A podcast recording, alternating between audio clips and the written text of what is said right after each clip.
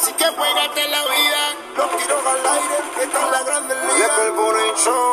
Hay más sangre que vida el que se meta con nosotros que viene Hola amigos, bienvenidos una vez más a César y el Oscar de la Fortuna Podcast. Y bueno, iniciamos el día de hoy, ¿verdad? Con esta, esta música nueva del Chacal. Les saluda César Mite. Y bueno, vamos a hablar porque la calle está revuelta, como dice el dicho de esta canción, porque hoy se lanza el esperado tema con el combo de los rompediscotecas Chambeo. La canción es un tributo a Ángel Ayala Vázquez, mejor conocido como Ángelo Millones, persona que apoyó el movimiento de la música urbana y artistas desde su comienzo, al igual que organizador de conciertos en los barrios de bajos recursos de Puerto Rico, que está cumpliendo cadena perpetua desde el 2011. Se unen algunos de los talentos más emblemáticos del género en este tema, tales como son el Chacal, Tempo, Ñengo Flow, La Máscara, eh, Yomo, bajo la producción de Eliel el que habla con las manos. Con Free Angelo se está tratando de crear conciencia con el propósito de que el Buró Federal de Apelaciones considere en el caso de Ayala Vázquez que sus familiares y amigos entiende fue sentenciado injustamente, asimismo exigiendo la liberación del mismo. El tema viene acompañado de un video musical que fue dirigido por Virginia Romero y grabado entre Miami, Orlando y Puerto Rico, donde también vemos una participación de apoyo por parte de Farruko. La pieza visual muestra imágenes reales de los noticieros con el arresto y caso de Ayala Vázquez, pedazos de conciertos que promocionan la isla y a la comunidad unida para un propósito, Free Angelo. Los vecinos del residencial José Celso Barbosa en Bayamón afirmaron que Ayala Vázquez, también conocido, ¿verdad? Era como un hombre humilde con gran corazón que ayudaba a todos a pesar de los cargos que tiene. La música es una expresión social, no necesariamente es una forma de vida. Hashtag Free Angelo. Así que amigos, ha llegado el momento pues de irnos a una pausa comercial con nuestro querido Anchor para volver aquí con más en César y el Oscar de la Fortuna Podcast. Son las 12 cenicienta y ya esto se calienta. Como en los tiempos de Poppy.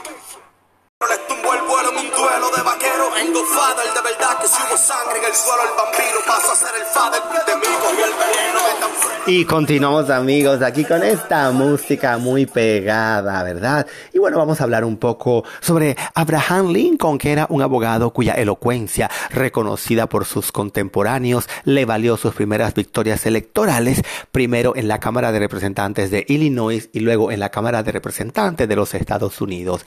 La elección de este republicano abolicionista a la presidencia en 1860 llevó a la creación de los Estados Confederados de América y poco después a la guerra de secesión. A pesar de los reveses iniciales, el ejército de los Estados Unidos bajo el mando del general Ulysses Grant se recompuso.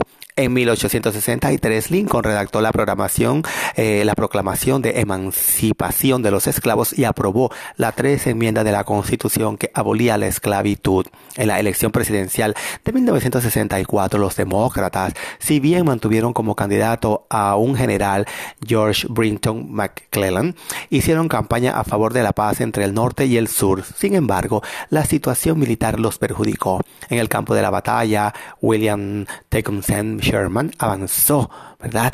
Inexorablemente sobre Atlanta y Ulysses Grant empujaba a Robert E. Lee a sus últimos bastiones en torno a Richmond. Desde entonces fue evidente que la victoria militar estaba cerca. El eslogan de la campaña de Lincoln y de su co-candidato Andrew Johnson no pudo ser más explícito. Decía así, no cambie los caballos en la mitad del río. En este contexto los eh, estadounidenses reeligieron a Lincoln. Pero vamos a hablar un poco sobre sobre eh, su asesinato, ¿verdad? Poco después del fracaso del intento de secuestro, la Confederación estaba retrocediendo en el terreno militar. Eso fue por allá como por un 3 de abril. Eh, en Richmond, la capital de los confederados, fue capturada por el ejército de la Unión. El 9 de abril, el ejército de la Virginia del Norte, principal fuerza confederada, se rindió al ejército de Potomac después de la batalla de Appomattox. El presidente confederado Jefferson Davis y su gobierno huyeron. Si bien varios confederados habían perdido toda esperanza, Bott continuó creyendo que la causa, y escribió en su diario, estando nuestra causa casi perdida, debe emprenderse alguna cosa grande y decisiva. Cuando se enteró que Lee se había rendido, Bott decidió asesinar al presidente y algunos miembros del gobierno a fin de enlutar las celebraciones de la victoria del norte y desorganizar la administración federal. El 14 de abril, en torno al mediodía, cuando se encontraba en el Teatro Ford a fin de retirar su correo, Bott se enteró de que el presidente y el general Grant asistirían a la presentación de Our American Cousin esa misma tarde. Era la ocasión que había estado esperando. Conocía perfectamente los lugares debido a que había trabajado allí en varias ocasiones, siendo la última vez en marzo de 1965. Estaba convencido de que si él y sus cómplices mataban simultáneamente al presidente, al general Grant, al vicepresidente Andrew Johnson y al secretario de Estado William Seward, el gobierno de la Unión se paralizaría por tiempo suficiente para, la, para que la Confederación renaciera de sus cenizas. Por la tarde, Bott se presentó en la pensión de Mary Surratt, a quien le pidió que enviara un paquete a su taberna de Surrattsville en Maryland y que dijera al gerente de ese establecimiento que preparase las armas y municiones que había dispuesto. A las 7 de la tarde, Bott se encontró con sus cómplices. Allí ordenó a Powell matar a Seward, a Axelrod asesinar a Johnson y a David Gerald conducir a Powell a la casa de Seward para luego llevarlo fuera de la ciudad y en Maryland. Tenía pensado disparar contra Lincoln. Eh, con su Philadelphia Derringer calibre 10.3, o sea, una eh, .41, una pistola pequeña y luego apuñalar al general Grant. Eh, Abraham Lincoln y su esposa, Mary Todd Lincoln, se preparaban para asistir a la presentación de la pieza teatral Our American Cousin de Tom Taylor. Contrariamente a las informaciones de Bott habían leído en los periódicos, el general Grant y su esposa habían declinado la invitación de los Lincoln. Había sido invitada a varias otras personalidades y finalmente acudieron el mayor Henry Radbone y su novia Clara Harris, hija del senador Ira Harris, quien se unieron eh, a la pareja presidencial. Como los Lincoln salían para el teatro, William E. Crook, guardaespaldas del presidente, dijo, Buenas noches, señor presidente. Lincoln respondió, Adiós, Crook. Según Crook, esa era la primera vez que le respondía adiós. Siempre había dicho anteriormente, Buenas noches, Crook. Fue la primera vez que se olvidó de decirme buenas noches, recordaría más tarde Crook, y fue la única vez que le dijo adiós. Pensé que en ese momento y unas horas más tarde, cuando la noticia se había recibido un disparo brilló sobre Washington, sus últimas palabras fueron tan quemantes en mi ser que nunca podré olvidarlas. El presidente y la primera dama llegaron al Teatro Ford. Eh, cuando la representación ya había iniciado, pues había quedado retenidos en la Casa Blanca por el senador de Missouri, John Henderson, quien había ido a rogar por una gracia presidencial a favor de George Bush, acusado de espionaje a favor de los confederados y condenado a muerte. La concesión de esta gracia fue el último acto oficial de Lincoln. Los esposos Lincoln llegaron al palco presidencial y el espectáculo se interrumpió brevemente para marcar su llegada, que fue aplaudida por los espectadores hacia las 9 de la noche del 14 de abril de 1965, 1865, perdón, Bud llegó a la entrada de los artistas donde entregó las riendas de su caballo a un maquinista llamado Edmund Spangler. Spangler estaba ocupado por lo que pidió a Joseph Burrow que se ocupara de la montura.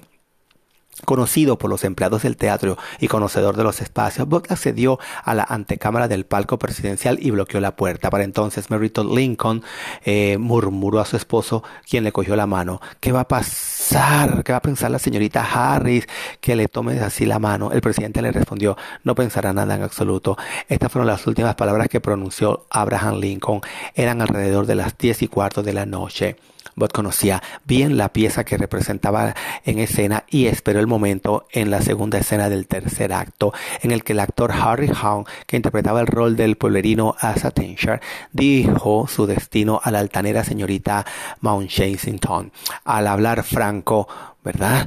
Eh, de de Asa Tension, su fuerte acento popular y muy estadounidense desencadenaban siempre la hilaridad del público, cuyo ruido encubría el sonido de la detonación. Llegó el momento como Lincoln se inclinó hacia adelante y miró hacia abajo a la izquierda de la audiencia en la que pareció reconocer a alguien. Bot se precipitó y disparó su pistola a la cabeza del presidente. Lincoln se desplomó en su sitio, herido de muerte. Radbourne se levantó y saltó para impedir que Bot escapara, pero este le dio un fuerte golpe de puñal en el brazo. Radburn se recuperó rápidamente e intentó agarrar a Bot, quien se preparaba a franquear la balustrada, ¿verdad?, del parco. Bot le asestó un nuevo golpe e intentó saltar al escenario.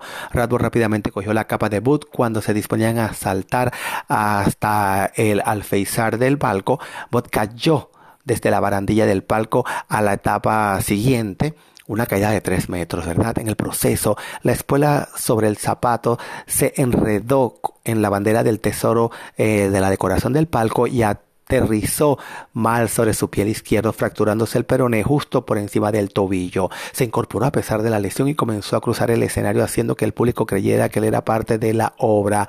Logró levantarse y blandiendo su cuchillo gritó el lema de latino de Virginia que significa así siempre a los tiranos. Según otras versiones, añadió que eh, se lanzaron en su persecución pero no lograron atraparlo. Bot golpeó a Joseph Burroughs con el mango de su puñal, saltó sobre su montura y huyó. Galopó hasta el puente Navy Yard que atravesaba el río Anacostia hacia su encuentro con Harold y Powell.